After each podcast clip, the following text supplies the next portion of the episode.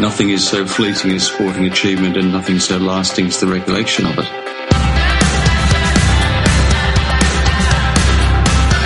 This is the Couch Talk Podcast.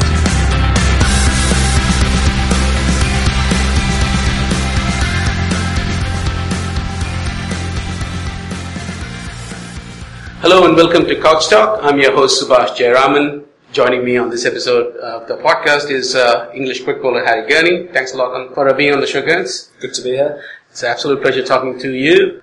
Let's talk about bowling in the short formats, especially T20s, and the two deliveries that help you make a living around the world, um, slowers and yorkers. How many different types of slower deliveries do you bowl? Off cutter, leg cutters, knuckleball, split finger, back of the hand? In terms of the way I actually release it from my hand too, um, one out the back of the hand and a cutter, an off cutter.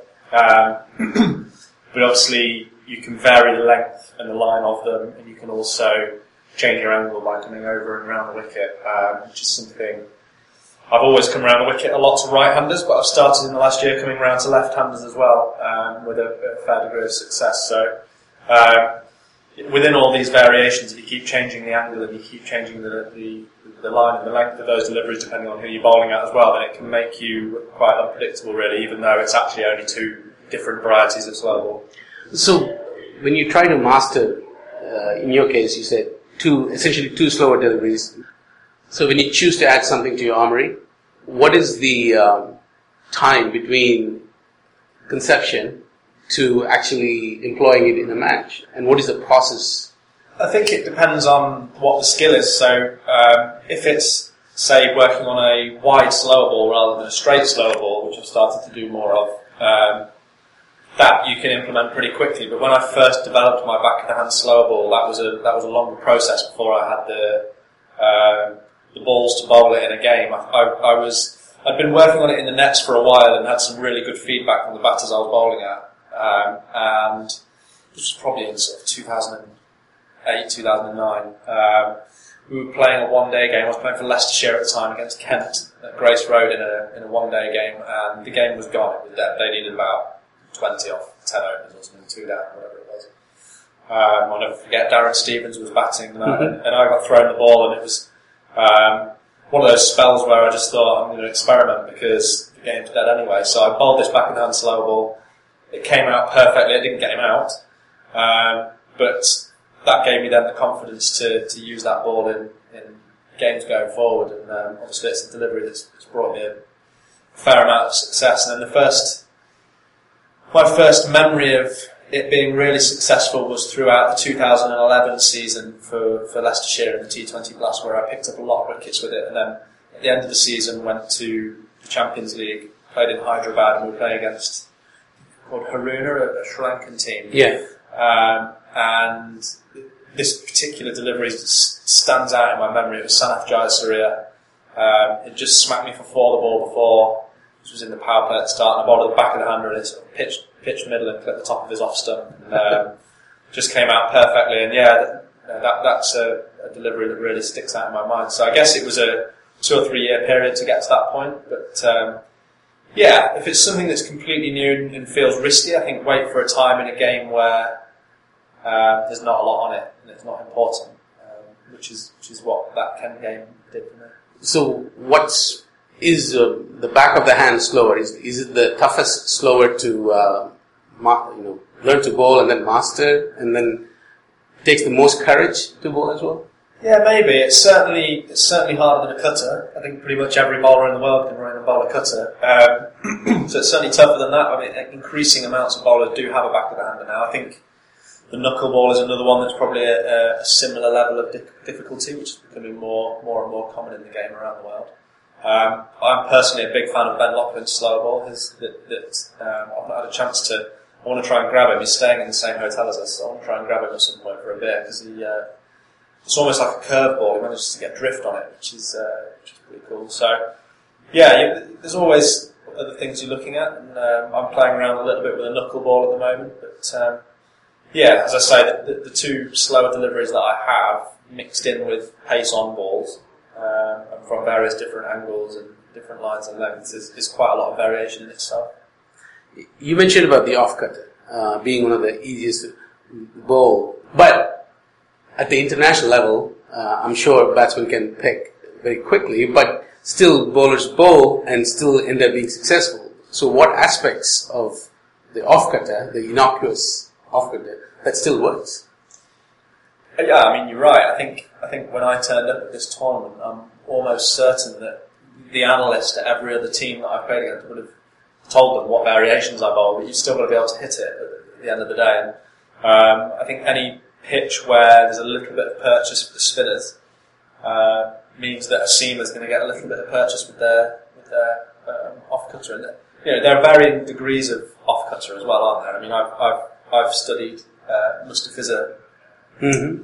because I think his off cutter is obviously probably the best in the world. I've watched him. I've started bowling mine cross seam rather than seam up um, because then it's more likely to hit the seam uh, and have more success since I started doing that. And, and I use it more. I've used it more on the pitches out here in the Caribbean than probably anywhere in the world. So um, it's a case of adapting to whatever surface you're playing on as well. What makes uh, talking about the fizz? You know, what makes his off cutter uh, off cutter that much difficult to play? I think the amount of purchase he gets on it, the amount of revs he gets on it, he's um, he's got freakish wrist, um, and he's able to to get a huge amount of revs on it, and, and a lot, of, therefore more deviation off the pitch probably than your average off cutter. Does, so you know, I I'm going back to listening to commentary on television where Shane Warne uh, is talking about spin bowling. You know, with Murali and himself. More revs you put on the ball, you get dip as well. So that's also a challenge that it's not coming at the same length that you think it is. Mm. Yeah, yeah. You sometimes get some dip. You might even get, like I said, in the Lockwood case, a little bit of drift. And yeah, you know, any deviation off the pitch is is difficult for a batsman to deal with. Probably a bit more difficult to deal with than, than swing bowling. So um, because it's it's later, the movement is later. At any moment in a match, as a bowler, you know, you want to bowl a slower delivery, but what gives you the confidence that it is going to be successful? I think having the correct field set for that delivery and um, experience of past successes. But when you set the field, obviously there is so much analysis going on. Uh, when you set a field, um, there's another uh, phrase that you hear on commentary, oh, you telegraph the field. So the batsman knows what's coming, so then, you know, it's, it's kind of an open secret what's coming next. Um, so how do you ensure that you're successful? One of my main philosophies, and I started working to this philosophy a long time ago, but any field that I set in a game, um, at the depth I'm talking about here, I would I need to be able to bowl at least two different deliveries to it. Um, so if I set a spinner's field with fine leg up, third man up, point up, and say extra cover or cover up, so basically everyone in front of square out of the boundary pretty much. Um, I can bowl a Yorker and a slow ball to that. Um, and you can actually even get away with a slow ball bouncer uh, if the line's right because it's going to get pulled in front of square more likely. As my career has gone on and I've become more successful, actually what I've realised is I can bowl far more than two variations to that same field. Um, and also, what's becoming increasingly popular in T20 cricket at the moment is bluffing. So a lot of bowlers, what they'll do is they'll bring five, fine leg and third man up, and they'll bowl a bouncer still, um, because they're playing mind games with the batsman. So, in addition to the fact that I can bowl three or four different deliveries to the same field, actually, if you throw in a couple of bluffs as well, you can pretty much bowl to the same field at the death, regardless of what delivery you're bowling. Correct. Um, some captains might not like that. I certainly wouldn't run in and bowl a lot of short balls with fine leg and third man up, but I think the odd the odd one thrown into the mix um, to keep keep the batsman on his toes doesn't hurt. So how does, as a player, and you're judged based on results, not the, even though as players and team, you're focused on processes, but you're judged on results. There is no window to the outside world that tells what the process is going on mentally and what preparations you've done. And sometimes you might be judged harshly. Oh, you had a field out, but then you bowled a short ball and then the narrative takes off. Uh, you know, he's not a good bowler or a clever bowler. He doesn't, he's not, doesn't bowl to the field and stuff. So how does, you're a veteran, uh, of cricket, so, you know, you're, you're further down the career, but somebody starting new may not be so adventurous. So how does one handle this situation? firstly, I wouldn't, I don't bluff often, and I wouldn't recommend bluffing often. Um, but to throw the odd one into the mix without having to change your field and telegraph it, I don't think is necessarily a bad thing. Um, and if you aren't bluffing too often, then you aren't going to get criticised for not bowling to field too often. I think the key really is execution, preparing well and executing your deliveries. You know, whatever field you've got set. The, the other night at um, King, I had long back, I had long on back, I had the correct field. I stood at the end of my mark and thought I'm going to bowl a Yorker, which is not an incorrect decision, but I failed to execute it, it landed in Tobago. um, so ultimately, whatever field you have set, whatever plan you've got, and whoever you're bowling at, ultimately, once you've made the decision on what ball you're going to bowl, it's all about execution. Um, and all you can do with regard to that is go through your processes that you touch on in practice. Just practice, practice, practice. It's so important. You know, I spend a lot of time practicing my Yorkers, a lot of time practicing my slower balls because I know that in the heat of the moment, if you execute it with the correct field set, then over a, a long uh, period of time, then you're going to have more success than failure. Is there um, sort of a library of experience that you build upon, um, keep feeding into, that allows you to further be more confident in thinking of a delivery to bowl while you're standing on the top of the mark, given the circumstances and the condition and the batsman that you're facing? Um, that you're willing to use a delivery that, or a bluff for that matter, that you may not have done um, in some time. Is that what allows you to be successful in executing it? Yeah, I think so. And for me, actually, I know that my practice is good. I know that I practice hard. I know that I practice the right things. I know that I pra- put myself under pressure in training. So all those boxes are ticked. For me, the biggest thing and what annoys me more than anything is when I make a poor decision on the pitch. Um, and still now, after all these years, after most T20s, even on a night where I've had a good night, there are often one or two deliveries that you look back on and think, I probably made the wrong decision there. I just chose the wrong ball. And you, you've just got to try and learn from that. And, and um, you are always learning. And, and I think as your career goes on, you make fewer and fewer of those mistakes. But um, it still happens. And as I say, it's, that's the thing that um, I really focus on now more than anything is actually what what is the correct delivery at this moment in time. So as you, after a match, um, as you review the decision-making process uh, and uh, the um, level of ex- execution of it, you know, for a T20, it's 24 deliveries you're doing. Uh, if it's a 50 over match, it's 60 deliveries, and you know, you might be reviewing um, first-class cricket too. I don't know how, what level of detail you uh, review. So what is that process, the review process? Is it just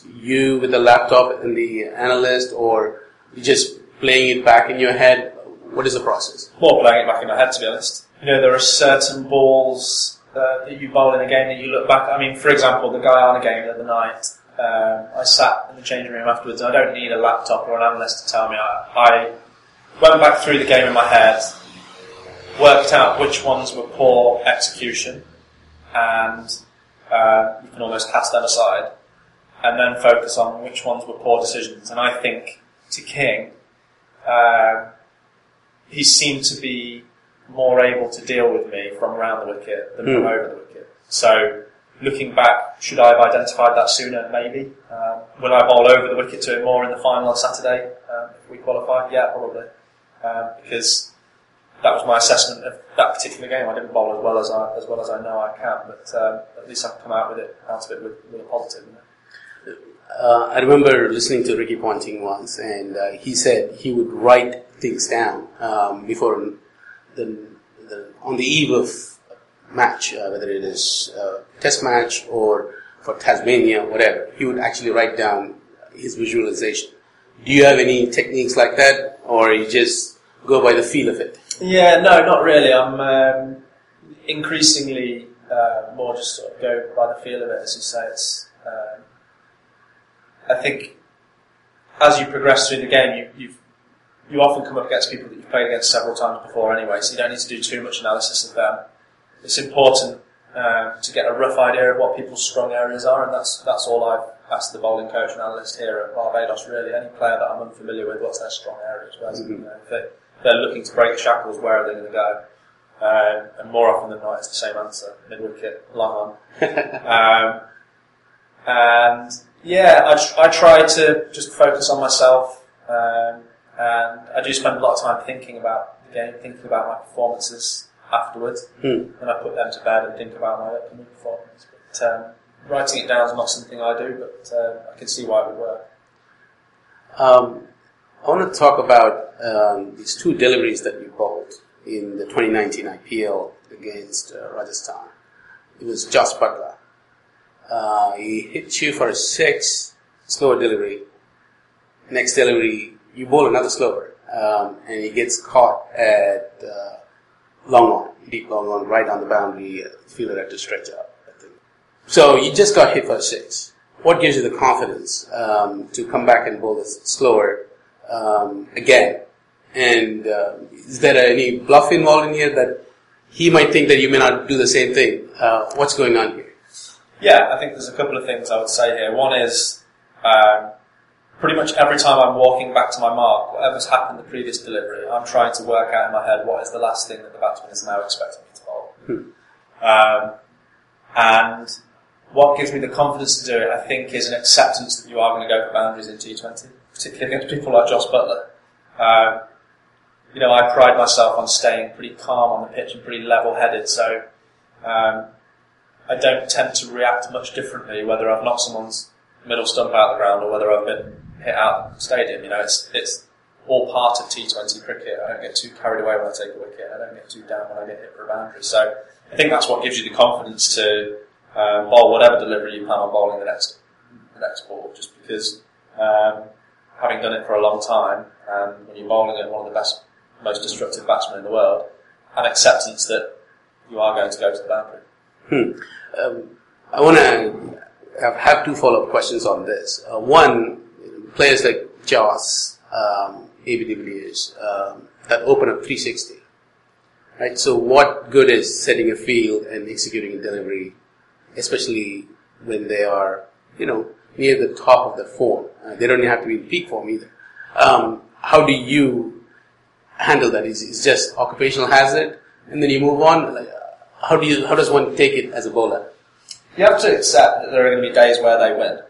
Um, it might sound defeatist, but, but they are very good players. That that isn't to say that you don't try and minimise those days. And I think, for me personally, I can't speak for every fast bowler, but for me personally, the whole 360 degree thing is slightly less of an issue because of the amount of variety that I bowl the back of the hand slow ball. I think to, to go across your stumps and try and paddle me over fine leg when it could be a back of the hand slow ball with no pace on it um, is a slightly riskier option. So those kind of batters, I've not bowled a huge amount at AB, certainly not on the death, but um, those kind of batters don't tend to uh, try and flick and paddle me as much as maybe they might do um, who, who bowls predominantly Yorkers with pace on or hard length Yorkers with pace on. Gotcha.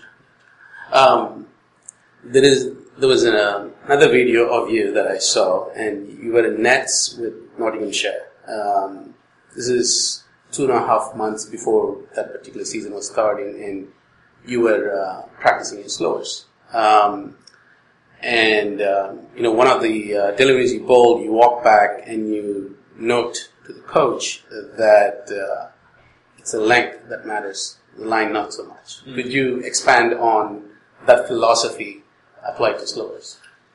I think my back of the hand slower ball, um, if I bowl it too short, it sits up and gets dealt with.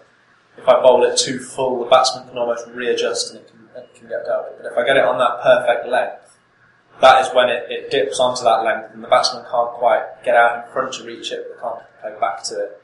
Um, and, and the dip and the lack of pace can deceive them. And I think it doesn't matter whether that's just inside the wide line or at their heel almost. Um, whereas the length certainly does matter. Um, there are certain batsmen that I would certainly err on the wide side um, because when you bowl straighter at them, they're more likely to hurt you. But certainly length for me with my backhand slow ball and my off cutter are far more important than mine.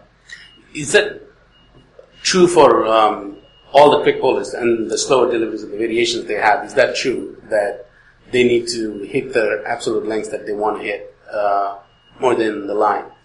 Depends on the format, I think. I can remember one of my very first bowling coaches as a kid, um, adamant that, and this was pre T20 days almost, um, adamant that line is the most important thing. Um, because if you run in with, with a red ball and you bowl it sort of off stump um, all day, then you, you know, you're probably not going to get hurt as much as if, you, if you're hanging it outside off stump, bowling short and wide and that kind of stuff. So I think it probably varies from, from bowler to bowler. My personal philosophy is that, that as I say, particularly with my slower balls, that length uh, is the most important thing. Uh, with pace on, essential to bowl straight. Hmm. If, you, if you don't bowl within the width of the, if I don't bowl within the width of the stumps with pace on the ball, it's going to disappear. Is there anything called, uh, quote unquote, being found out uh, when it comes to uh, quicker bowlers with a lot of variations? Because uh, I want to specifically bring up a name, uh, former uh, former England, still playing for Surrey, Jade Dernbach. You know, he had the pace, he had the variations, he had a quicker slower ball and a regular slower ball and all kinds of tricks. Uh, back of the hand, beautiful. But his highs were quite high and his lows were very low. And for the person with that kind of talent, he played only three years for England and hasn't played. You know, is there anything called being found out? I think it exists in the game, but I wouldn't say Jade is an example of that. Personally, I still think he's one of the best death bowlers in England, um, and probably should have played more international cricket than, than, he, than he ended up playing. Yeah, there are cricketers that come along and um, they find it harder in their second or third season because everyone sort of gets used to it a little bit, and that's always something that you've got to be wary of, wary of as a cricketer try and keep developing. Just keep trying to add another string to your bow. So um, that is important, but um, as I say, uh, for me, um, I think probably Jade gets more criticism than he deserves. I still think he's a, a, real high class bowler, particularly in white ball, but actually all formats. Let's switch uh, to the other wanted to talk to you about Yorkers. I was listening to an interview with Jasprit Bumrah where he said, you know, yeah, I can bowl the Yorker, and you know, so everybody expects me to bowl a over of Yorkers or a whole spell of Yorkers. He said, bowling a single Yorker takes a lot out of your body. Could you explain what is it? What, what does he mean by that?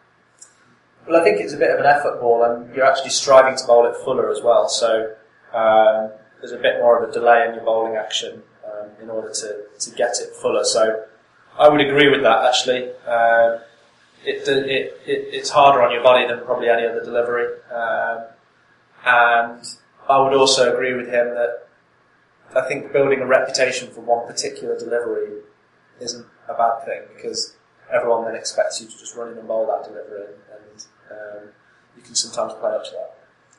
There is also a notion that if you have a um, sort of slingy action, it's uh, it's more suited to bowl Yorkers. Um, then once again, going back to Bumrah, he's got a ramrod straight arm uh, coming over the top. So, uh, what is your understanding of? I mean, because you're an exponent of Yorkers, so what does it take to bowl a Yorker, effective Yorker, consistently? The number one thing is practice. You know, regardless of what your action is, um, practice, practice, practice. You know, I practice Yorkers more than anything else, um, even though in a game I might only bowl three or four. Um, because it's such an essential ball for me in T20 cricket to have in your armoury. So, yeah, I, I practice a huge amount, and that is, that is by a long way the number one consideration. And then I think after that, finding your way, which you do through practice. So experimenting. Um, some people find that a lower arm, slingier arm helps them. Some people find that lifting their chin up in their run up helps them. Some people find slowing their run up down helps them. Some people find holding their breath helps. Some people find focusing on the top of the stumps rather than the base of the stumps or somewhere on the pitch might help. So there are so many different ways that you can um, play around and try and find a method that works for you. And I think just through hours of practice, you work out your method. Um, and not only do you work out your method, you, you hone it and you become you become good at it. I think it's an extremely difficult ball to bowl, and I think I don't think people realise how hard it is to bowl. So to give you an idea, from the point where you release the ball, if you were to draw two lines a metre apart either side of the crease, i.e. a metre length, which would be sufficient to Yorker, which is probably generous, but let's say we did that. The angle between your release point and the front line and the back line, where it could potentially pitch, is narrower than the bullseye for a darts player Mm. because of the, the distance the ball from the angle from. So, Yeah. and if you think how many times Phil the Power Taylor would hit a bullseye out of 100, the best in the world Mhm. ever, um, that gives you an idea of, of the margin for error you have as a bowler bowling So, if you expect to sit in a bowler's meeting and have an analyst tell you that you need to bowl Yorkers with this particular bloke, and then to go out onto the pitch and be able to execute that without having done hundreds of hours of practice, then you're going to be disappointed more often than not. So I have a cushion, a, uh, a boundary, a triangular foam boundary board that we use in the UK with sponsor name on it. Mm-hmm. I nicked one of them. I, I put that along the crease, um, and every practice session I, I go through all my variations, and at the end I have to hit that target ten times before I finish. Sometimes it takes me four or five overs. Sometimes it takes me fourteen balls. It just it just depends. Uh, at this point, I want to tell the listeners to actually go look up on YouTube of you practicing that it's there. Uh, I was going to ask you about your training techniques for uh. Because uh, so you have that target uh, similar to what uh, Malinga says uh, about hey, putting shoes on the crease and different lines and you know different depths of the crease. It was Uh, yeah. I mean, it was Malinga that sort of inspired that method of practice for me. I see. Uh, however, um, batsmen, they're moving, uh, you know, ahead or going way deep in the crease, like someone like Kyle Pollard or Hardik Pandya, or most of the batsmen these days, go very deep in the crease to combat that Yorker menace. So what do you do as a bowler to stay one step ahead? Uh, in practice, um, I don't change that. I, I, I just practice for the line because actually what I'm trying to get out of that practice is a confidence that I can land the ball at, on, on a target um, and I'm putting myself under pressure to achieve that within as few balls as possible. Um, in a game, what you find is that you just naturally adjust. Um, and if you're giving yourself, as I say, the angle I talked about of a metre, um, that gives you a fair bit of, of, of leeway if someone hanging backwards, someone's coming forward. I mean, and given that it's a hard delivery to bowl, uh, is it easier, so to speak, uh, with an older ball? Um, why don't we see, um, you know, bowlers bowling Yorkers with a newer ball? I think Malinga kind of does in swinging Yorkers. With, otherwise, it's almost, you know, well, I'll just use the conventional swing, hit the good length. Um, but why don't people try uh, Yorkers with the new ball? I think there's probably a couple of reasons. Firstly, as you touch on, they are slightly harder to bowl with a new ball. The new ball's slightly harder to control than an older ball. Um, but it's still possible, and I occasionally do it. I think the other consideration is when you've got a new ball in your hand and you've got two sweepers out, um, quite often it'll be maybe third man and deep square, or maybe deep square and deep cover, or whatever, depending on who, the, who you're bowling at. And therefore, if you miss your Yorker by 12 inches, uh, you're going to disappear down the ground for, for four or six more often than not. Whereas at the depth, you've got protection there. So um, it makes it a slightly different consideration. Plus, as you say, the new ball, a little bit of seam movement and swing potentially. So bowling that more traditional length can sometimes lead to wickets. You mentioned about uh, the margin of error. I mean, what the target that you're trying to hit uh, compared to the bullseye on a dartboard. Um, so, is it fair to assume that that's the one hardest to execute and hence, not hence, um, has the smallest margin of error? Um, what, which of those uh, variations um, outside of you know whatever your stock delivery is, good length or back length, whatever? Um, which of those variations give you the most margin of error? Which of them have the least margin of error? And which one you have the most confidence to bowl on at any given moment? I think the Yorker is the hardest to get right consistently. But I think it's also, when executed correctly, the most effective. So you have to work out in your head whether you think it's it's worth attempting to bowl what is a more difficult delivery with a lower margin for error, knowing that if you execute it well, then you will have more success. I think that is why a lot of people shy away from Yorkers.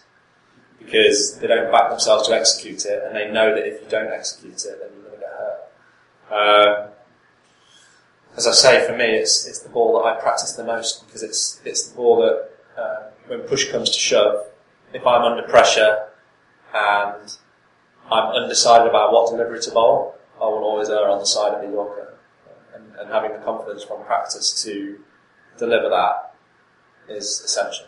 So which one has the biggest margin of error that you, let's say, if you fail to execute, um, you can still get away with it? It's a good question. Um, I think maybe depending on the day and the batsman and the dimensions of the ground, maybe something like a slow ball bouncer, you can bowl various different lengths from sort of hip high all the way through to head high, and you might get the same result. I think with a Yorker that's wide on the wide line or just inside the wide line, you've probably got more margin for error with your length. You know, if you bowl a slot ball on middle stump, it's probably going to go for four or six. If you bowl a slot ball just inside the wide line, Mhm. you might get skewed out to cover or uh, edge down to third man or hit out to long off. So you've got more margin when you uh, change the line of the Yorker. If you're bowling on the stumps, you've got no margin. Hmm. So your evaluation of risk um, of which delivery to bowl, obviously I'm assuming varies with the match situation too. If you have six runs to defend of six deliveries versus 24 runs of six deliveries, what do you choose to bowl. it just entirely depends on the batsman and the, the pitch that they're playing on, the dimensions of the ground. But I think um, those evaluations of risk, you might you might laugh at this, but I think uh, I have played a lot of poker in my life, Mm-hmm. and I credit um, Texas Hold'em poker for my ability to make good decisions more often than not on a cricket pitch, because I do think that T20 is the most tactical format of the game and, and the most uh, most similar to a game of chess or a game of poker. So I would credit I would credit poker for that. It's a fascinating thing um, that you say. Most tactical form of the game. Um, but when we listen to how the game is talked about by the laymen, the punters, um, even ex-cricketers in on radio and television, newspapers, you don't see that um, appreciation of this sport. You know, it's played with the same equipment, but it's an entirely different sport in terms of managing risk and resources. Do you feel that you know the sport is being done some severe injustice, or uh, that uh, why is that? Why why don't we see better uh, illumination of the sport, of the strategies uh, involved? I think there's a, a traditionalist, a massive traditionalist fraternity within within our game that shuns T20 full stop. So you're never going to hear them credit T20 with being more tactical than any other format of the game. I read an article recently, uh, an interview with Ricky Ponting, where he he described T20 as the most tactical. Uh, Tactical format of the game, and I think he still said that Test cricket is the most difficult, which I would agree with, Mhm. um, without a doubt. Um, despite having not played, I would, I would say that first class cricket is, Yeah. is the most difficult to be um, successful at. But actually, when it comes to the heat of battle and a pressure cooker and, and tactics, um, T20 hands down. So it's probably starting to get more, more and more credit for that. Uh, and that perhaps part of the reason why it's, it's been so hugely successful. Um, so we talked about slowers and Yorkers. I want to marry those two things. Um, the slow Yorkers, uh, slower Yorker rather. Um, I want to talk about two deliveries. Uh, one that Malinga bowled um, in the IPL final, and the one another one that uh, Jasprit Bumrah bowled to Shaun Marsh. Would you like to break those two deliveries for me? Yeah, why not? Yeah. Yeah, so it's uh, Bumrah's round the wicket, and it hits him actually on the full in the middle of the shin. Um, and it's 70 miles an hour rather than probably sort of, you know, 85, 90, which Jasprit would normally bowl. Um, I mean, you would have to ask him if he intended for it to be that full. I would say it's unlikely that he intended to be quite that full, but, but what you are always conscious of as a bowler, or I personally am, I've spoken to Dwayne Bravo about it, um, and I think he would agree, you would certainly rather be on the full side than on the short side with a slow ball. If you bowl a slow ball too short, unless it's a, a uh, intentional slow ball bouncer, it's more likely to sit up and, and, and get hurt. Whereas if you go full with it, you might get a little bit of dip, um, and uh, you've got a, a bigger margin for error from that length than short. Okay. Here is uh, Malinga bowling the uh, last delivery of IPL 2019.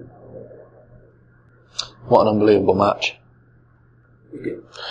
Yeah, just absolutely unbelievable. Such a, you know, the biggest stage in T20 cricket.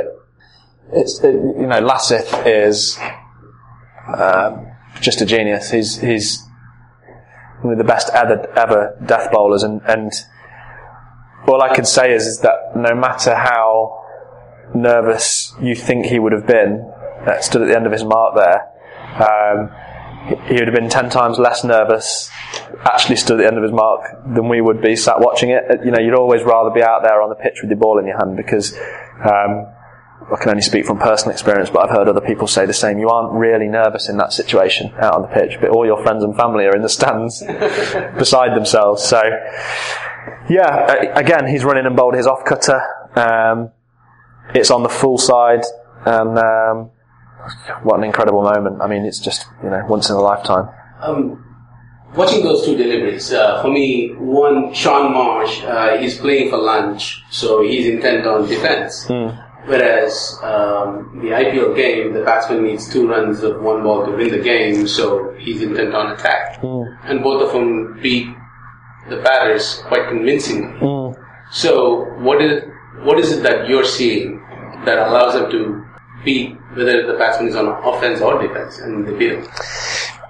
It's difficult to say out of context because um, Lasith would have known on that night what kind of deliveries had been most effective on that pitch. He would have known, um, having bowled at those batsmen before, what their strong areas are, where they're looking to hit you. Um, and the other thing is as well, with, when it comes to the whole pressure thing, in some ways, the fact that they needed two off the last ball is better than if they needed four or six. Because as the bowler, no one is going to vilify you if they get those two runs. But if you stop them getting them, as Lasith did, then you're a hero. Um, whereas if they need five or six off the last ball and you get hit out of the ground for six, then you, you're potentially a bit more of a villain. So, um, yeah, but I mean, God, what, a, what, what an amazing game of cricket and what an amazing climax to what is a, an amazing competition. All right. Uh, I would like you to break down one more uh, YouTube clip here, which is of you bowling for Notts uh, in a T20 at Talented Plus. This is where uh, you took a 4 for, 4 for 17, I believe. So, I'm going to play the video and then you can break it down. I can link it uh, in the uh, show.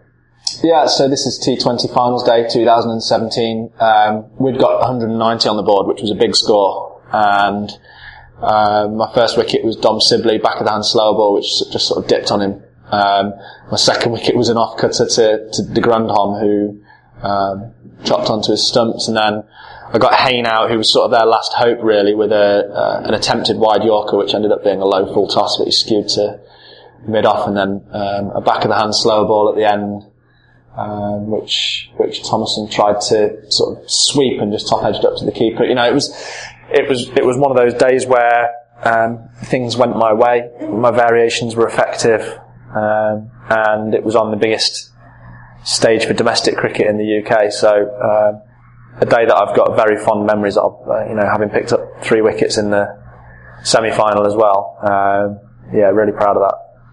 Fantastic. On that note, Harry, thanks a lot for being on the show. I appreciate your time. Cheers, mate. Pleasure.